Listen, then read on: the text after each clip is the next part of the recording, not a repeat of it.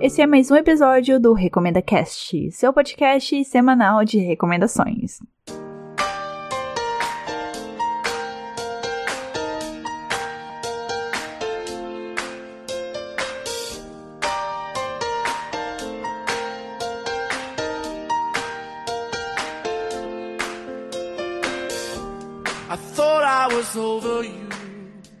Oi, gente, aqui é a Dunia e hoje eu vou falar sobre a série da Amazon Prime Undone, que foi todinho feita em rotoscopia e que traz uma pegada surreal para essa história de ficção científica.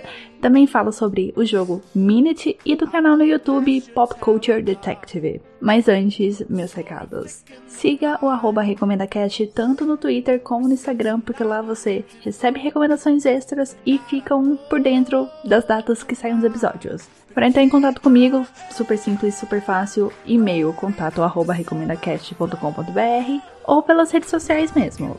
Para escutar esse e os outros episódios, eles estão disponíveis no Spotify, iTunes, Google Podcast, Mixcloud, Cashbox e finalmente, glória a Deus, aleluia. Tava demorando, já fazia desde janeiro, mais de 11 meses que eu estava tentando colocar os episódios no Deezer e finalmente eu consegui. Então agora vocês podem escutar o Recomenda Cast no Deezer também. Então sigam lá. Se você quiser baixar os episódios, é só acessar o site recomendacast.com.br. Lá você faz o download deles, também escuta os episódios e assina o feed. E é isso, vamos começar com as recomendações.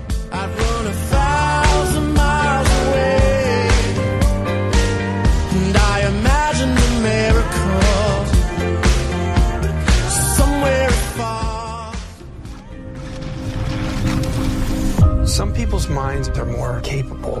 They can see more, they can feel more, they can know more. What you have is precious. We need to carefully develop your potential. Am I losing my mind, Dad? No, no. Uh, well, yes and, and no. Quem escutou o episódio 26, onde eu e o Henrique damos pitacos sobre séries que seriam lançadas a partir de setembro e que pareciam legais, deve se lembrar da minha expectativa com Andando. E saibam que eu não fiquei decepcionada quando eu comecei a assistir a série. Sensation, honey. Undone é dos mesmos criadores de BoJack Horseman e conta a história da Alma, a Rosa Salazar de Alita. Ela é uma jovem que está entediada com seu emprego numa creche, com seu relacionamento com o indiano Sam e com os novos rumos que a sua irmã caçula Becca tá tomando na vida. A Becca tá ficando noiva de um playboy trouxa com uma família elitista. A Alma tá entediada com essa rotina que virou sua vida e, após uma briga muito séria com a sua irmã, ela sofre um acidente de carro que a deixa em coma durante duas semanas. E o bizarro é que esse acidente foi causado quando o falecido pai da Alma, o Jacob, que é vivido pelo Bob On The King, eu não sei falar o nome dele, whatever, o Bob de Breaking Bad, o que faz o sol, pronto, vocês sabem quem é. Ele se materializa na frente da filha pedindo ajuda. Com a alma já fora do coma, o espírito barra fantasma do pai conta que a filha tem a habilidade de viajar no espaço-tempo e que precisa da sua ajuda para investigar e evitar sua morte. Só que tem um porém nessa promissora missão entre pai e filha pelo espaço-tempo. O histórico de doença mental da família, principalmente do lado paterno. A avó de Alma também conversava com pessoas que não podiam ser vistas e acabou sendo diagnosticada com Alzheimer e esquizofrenia. Então, durante esses oito episódios, a série vai caminhar nessa linha tênue da dúvida se a alma realmente tem poderes sobrenaturais, como seu pai diz, ou tudo isso é causado pelo desenvolvimento e avanço do Alzheimer e da esquizofrenia. E essa angústia de não saber a real condição da protagonista é triste, mas você tá torcendo, você tem esperança para que tudo seja real e que a alma tenha um propósito que a tire dessa rotina chata, maçante que ela tava presa porque ela merece. A alma merece muito mais do que essa vidinha que ela tava levando. Eu adoro a protagonista, em partes porque eu adoro a Rosa Salazar. E as outras partes é o que faz da Alma uma personagem mega carismática e única. Ela é despocada, inteligente, provocadora, tá em sintonia com suas origens latinas e eu gosto muito que a série traça fortes paralelos entre o seu poder com a ideia de xamãs e misticismos de tribos indígenas. E também tem um fato muito importante é que a alma é surda.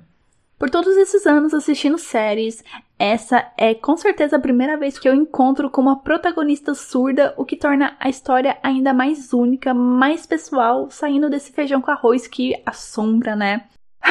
Parece que se multiplica pelas produções americanas.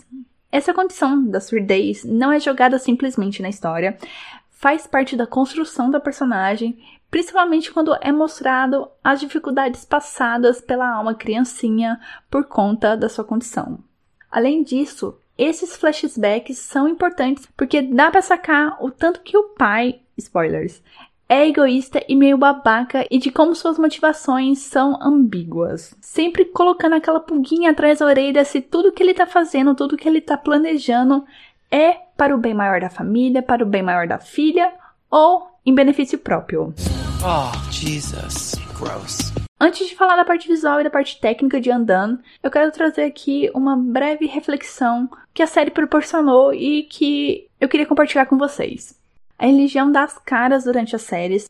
Com isso em mente, não pude deixar de fazer um paralelo entre orações e esquizofrenias ou doenças mentais no geral. Eu não tô falando aqui que um é outro ou que quem ora tem esquizofrenia, nada disso, nenhum desses absurdos. Mas eu queria pegar esse momento para refletir de que como essas duas condições, essas duas situações compartilham do mesmo princípio de conversar com alguém que claramente não está presente. E olha, como as representações são diferentes. Uma é socialmente e a outra é sintoma de uma doença mental. E por mais que você não esteja na igreja, em qualquer que seja o ambiente que você faça uma oração, esse tipo de ato é normalizado pela sociedade porque você está expondo sua crença, seu desejo. Eu sei que eu tô simplificando demais as coisas e eu não quero aqui criar uma discussão, criar briga, nada disso. Eu só tô querendo que vocês façam uma reflexão junto comigo sobre o domínio da sociedade diante daquilo que ela considera normal e do que ela não considera. E a série vai trazer muito isso. Tem, por exemplo, tem uma cena sobre a Batalha do Álamo, que é uma parte da história americana bastante importante e reverenciada por lá, que a Alma solta uns comentários assim que deixam as pessoas em volta meio incomodadas. Então, a série ela vai trabalhar muito bem a dualidade das coisas, de como claramente tem dois pesos e duas medidas para algumas conveniências sociais, e isso fez a série crescer muito para mim, porque além de ser uma boa história de ficção científica, ela me fez refletir sobre temas que eu nunca imaginaria ter reflexões antes. Nunca imaginava fazer um paralelo assim entre doenças mentais e é, orações, ou como as estipulações sociais são cruéis e limitadoras. Enfim, toda essa dissertação foi mais para vocês perceberem o tanto que a série é plural, como ela é diversificada na sua mensagem. Agora vamos falar da parte técnica. Andan é concebida como uma mistura de pintura a óleo, animações 2D e 3D e rotoscopia. Rotoscópio, para quem não conhece, provavelmente muita gente não conhece, eu também não conhecia o aparelho, foi um dispositivo que permitia aos animadores redesenhar quadros de filmagens para serem utilizados em animação. Hoje é tudo feito por computador e o nome rotoscopia agora é associado à técnica dessa captura fidedigna da realidade. As primeiras animações da Disney utilizavam essa técnica, mas muito mais no sentido de trazer realismo às movimentações e expressões faciais dos personagens. Alice no País das Maravilhas e a cena das musas do filme Hércules são exemplos dessa aplicação e que vocês acham o make-off desse processo no YouTube. É muito fácil de achar. Voltando para Andan, a técnica da rotoscopia foi escolhida porque permite misturar o estranho da realidade com o surreal e não limitar a criação de cenários e efeitos. Com toda certeza, sério, sem sombra de dúvidas, Andan não teria o mesmo apelo se fosse um live action ou uma animação no estilo BoJack. That makes sense to me. O responsável pelas animações foi o holandês Risco Hunsen, que é um artista super premiado pelos seus trabalhos. E além de Andan, ele já tinha no currículo os filmes Junkyard e Seventeen. E foi o responsável pelas animações do documentário do Kurt Cobain, que se chama Cobain Montage of a Hack. Já para encerrar o bloco, Andan é e está na Amazon Prime. Tem oito episódios de 20 a 25 minutos de duração cada. É uma ótima pedida para maratonar. Procure uns trailers, vejam fotos na internet, depois assistam os oito episódios. Eu recomendo também, depois que terminarem, assistir o make-off que tem lá na Amazon Prime, onde os atores e a equipe técnica contam mais detalhes sobre a criação da série, como que foi o processo, como que eram as filmagens, como são aplicados os efeitos. É super interessante. Assistam. Assistam Undone.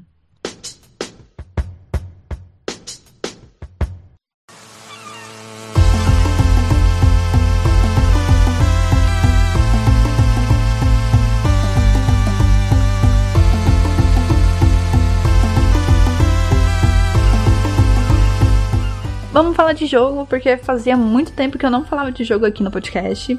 Agora meu catálogo de joguinhos tem se expandido constantemente e semanalmente graças aos jogos disponibilizados pela Epic Game. Para quem não saca desse rolê, a Epic é tipo uma Steam, só que mais cara e com alguns jogos exclusivos e que disponibiliza toda semana um ou dois jogos que você pode baixar de graça para jogar no PC. Normalmente não são jogos super badalados, mas é uma boa oportunidade de conhecer novas produções e tudo de graça. Nesse esquema da Epic Game eu consegui Celeste, consegui esse Minute e consegui outros jogos que estavam na minha lista da Steam fazia anos e que finalmente agora eu vou poder jogar aí de graça. Oh yeah! Então, além de recomendar a Minute, eu recomendo façam uma conta na Epic e fiquem ligados nessas disponibilizações semanais de graça que a plataforma faz. Minute, como eu já disse, foi um jogo que eu consegui pegar nesse esquema da Epic.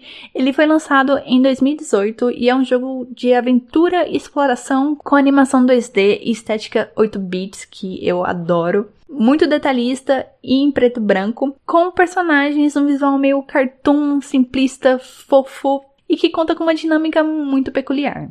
Como o nome sugere, as ações do jogo acontecem em espaços de um minuto. Imagina um RPG de turno, só que cada turno tem a duração de 60 segundos e esses turnos são infinitos. É mais ou menos o que acontece em Minute. Eu vou explicar mais. Eu senti sérias dificuldades de conseguir explicar esse jogo de uma forma que fosse entendível apenas com você contando sem ver no trailer ou vendo outras pessoas jogarem.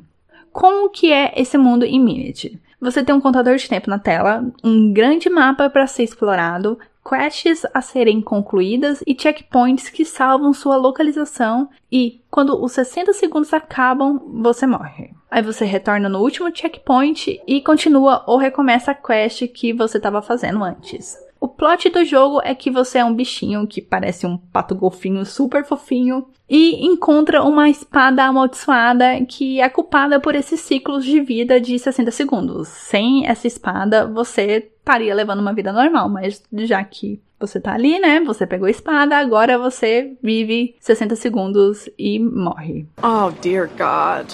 Para tentar parar essa maldição, você precisa ir à fábrica de espadas e destruí-la destruir a fábrica, não a espada. Não sei. Enfim, eu fiquei seriamente confusa nessa parte da fábrica das espadas. Agora mesmo eu comento mais. Para chegar na fábrica das espadas, você precisa resolver várias coisas antes. E dentro do escopo de que você só pode dar espadadas e resetar o ciclo de 60 segundos. Então, basicamente, seus poderes são dar espadada e decide a hora que você quer morrer. Essa simplicidade casa muito bem com o ritmo frenético de ter um tempo limitado para cumprir suas metas. Para alguns, pode parecer frustrante ter limites para explorar o mapa e suas quests ou morrer a cada 60 segundos, mas a coisa é bem bolada para não ficar parecendo que você tá falhando, mas só progredindo de uma maneira mais gradual e lenta. Mas você tá progredindo, é isso que importa. A parte da fábrica eu achei confusa, como eu já falei um pouquinho mais cedo. O boss, para mim, caiu de paraquedas, foi mal introduzido na história e eu nem vou falar da motivação dele porque eu simplesmente não sei qual é a motivação dele.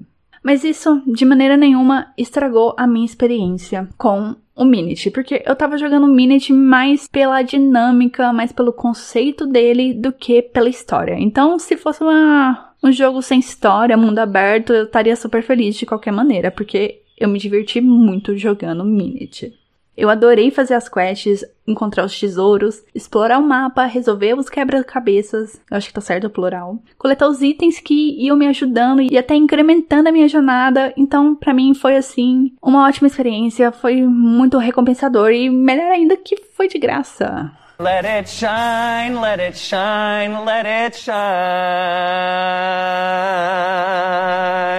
E o jogo, ele é super curtinho, eu consegui terminar ele 100% em 2 a 3 horas. Se você não se importa de não concluir 100% do jogo, você consegue terminar ele assim em menos de uma hora, ou um pouquinho mais de uma hora, entende? É um jogo super rápido. E, além de ser super rápido, ele é super acessível porque ele tem Olha a lista. Tem para Linux, Mac, Windows, PS4, Xbox One, Nintendo Switch e celular. O preço também é acessível. Para celular, ele custa R$17,00. Na Steam e na Xbox Story, não sei, na loja da Xbox, tá custando R$20,00. Para PS4, você encontra ele por R$30,00. E, claro, o mais caro de todos é para Nintendo Switch e que tá na faixa de R$40,00. Minit tá traduzido para português e conta com uma trilha sonora muito memorável e que combina muito com o jogo e eu simplesmente adorei e espero o soundtrack.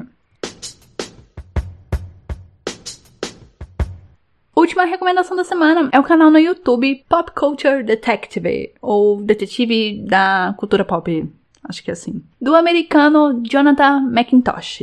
Eu adoro esse sobrenome. O Jonathan é produtor, escritor e crítico de cultura pop e desde 2008 produz vídeos, principalmente de remix e mashup, e sendo que o mais famoso deles ganhou até prêmio nessas premiações da internet, que é um mashup entre Buffy e a Caçadora de Vampiros, e eu nem sei se esse é o subtítulo da série, mas enfim, é a Buffy com o Edward de Crepúsculo. Mas o que me interessa recomendar aqui é o trabalho de produtor e roteirista. O Jonathan, ele começou a desempenhar essa função em 2012 com a primeira temporada de Troop vs Woman in Video Games, que traduzindo seria clichês versus mulheres nos videogames. Eu vou deixar o link na descrição e aparentemente, eu não assisti todos os vídeos, mas aparentemente eles têm legenda em português e são um bom começo para vocês que querem desenvolver uma análise mais crítica e questionar as representações das mulheres nesse tipo de mídia. O primeiro vídeo analisa o nascimento e a massiva utilização do estereótipo da donzela indefesa nos videogames, como um mecanismo para fazer a história do protagonista rodar, ao mesmo tempo que a personagem vira um objeto, uma recompensa ao herói no final da jornada. Lá no vídeo, eles citam como os maiores exemplos, assim, e eu também acho que são os maiores exemplos e os mais acessíveis, a Peach e a Zelda da empresa Nintendo, e como essa dinâmica da donzela em defesa continua tão atual nos jogos que são lançados pela empresa. Assistam os vídeos, eu acho que super vale a pena, fica como uma recomendação extra.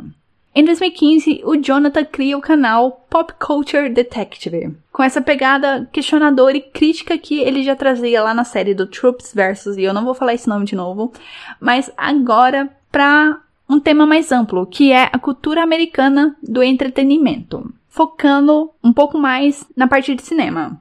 Os vídeos do canal vão analisar e criticar táticas e conceitos clichês que várias histórias usam e como que isso pode ser danoso.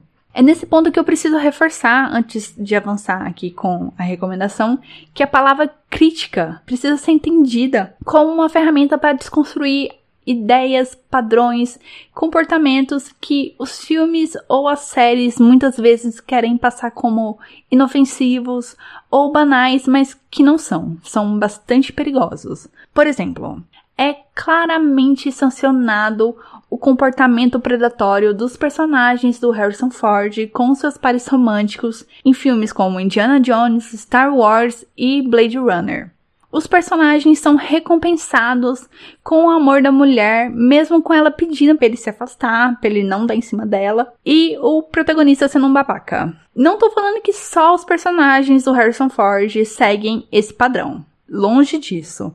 Mas entende que é a repetição e a concretização da ideia de que a mulher tá dizendo não, mas na verdade ela tá querendo dizer sim. E me fala se esse tipo de comportamento masculino nunca aconteceu na realidade, nunca foi copiado ou reproduzido na nossa sociedade. Me falem, né? Bitch, please! O Jonathan, no seu canal, vai falar sobre masculinidade tóxica nos filmes do Harrison Ford, como eu dei um exemplo, nas representações das figuras nerds, indo de produções da década de 80 até as mais recentes e acessíveis, como Big Bang Theory. Os vídeos também expõem que as construções românticas muitas vezes são baseadas em abduções ou perseguições e que a vítima, e adivinhe qual sexo é da vítima, acabam desenvolvendo um sentimento pelo seu raptor ou perseguidor e que tudo isso acaba bem no final. Porque esse personagem masculino é recompensado pelo amor da vítima. Por mais que ele tenha tido atitudes agressivas, incoerentes, impositivas, ele acaba o final da história sendo recompensado pela reciprocidade do seu interesse amoroso. Indo um pouco mais além, para quem já acompanha o podcast já faz um tempinho, já deve ter ouvido a expressão Maniac Pixel Dream Girl. Eu já falei, acho que sobre isso em dois ou três episódios. E no Pop Culture Detective, eu acabei descobrindo um novo termo que também pode ser aplicado às mulheres, que é o Born Sexy Yesterday, que traduzindo é o Nasci ontem e já sou sexy. Que você entendendo as características, dá para perceber como é um artifício comum e novamente usado para favorecer o protagonista homem, que vai ser o par romântico dessa personagem. Oh, dear God. Além desses vídeos de desconstrução de estereótipos e padrões, o Jonathan tem três vídeos analisando questões de Star Wars. Como eu não sou muito fã da série, eu acabei assistindo só um vídeo, que é o Paradoxo Stormtrooper, que é referente aos filmes mais recentes, exatamente os filmes que eu assisti. E eu achei super acertado os questionamentos que o Jonathan levanta.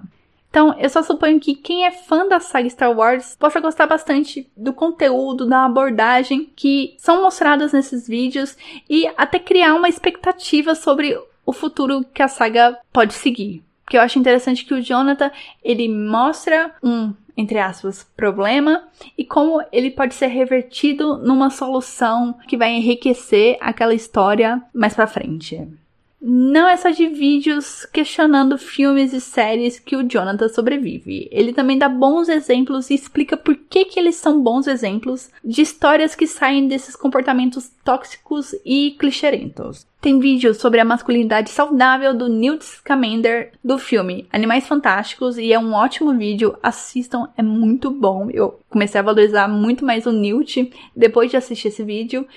E tem um sobre a infância subversiva apresentada em Chive Universe. Eu acredito que depois de tudo que eu falei, eu deixei vocês morrendo de vontade para assistir os vídeos do Pop Culture Detective. Só que eu guardei o melhor pro final. Os principais vídeos têm legenda em português. Então, como os vídeos são grandes, são mais ou menos de 20 a 30 minutos ou até um pouquinho mais, é bom por mais que você tenha um domínio em inglês, é bom ter uma legenda ali em português para te ajudar a conhecer melhor todos os conceitos que o Jonathan está apresentando. O link do canal vai estar tá na descrição e não se assustem porque o Jonathan ele não segue aquela linha produtiva que nós estamos acostumados de um vídeo a dois vídeos por semana. Ele leva mais tempo. Ele solta mais ou menos um vídeo por mês, ou até um vídeo assim a cada dois meses. Mas é aquele tipo de conteúdo que vale a pena o tempo de espera. Porque você sabe que o material vai ser muito bom. Sigam o canal, assistam os vídeos, reflitam sobre o que vocês assistem, leem, jogam, mas sem deixar de gostar daquela coisa. Tudo bem, se você deixar de gostar, sem problema, mas não entendam esses vídeos como um ultimato para você não assistir mais filmes do Harrison Ford. Entendem? Não é nada disso. O importante é ter senso crítico e estar consciente do que você está consumindo. Por mais problemática que sejam as coisas, você tem que ter noção por que elas são problemáticas.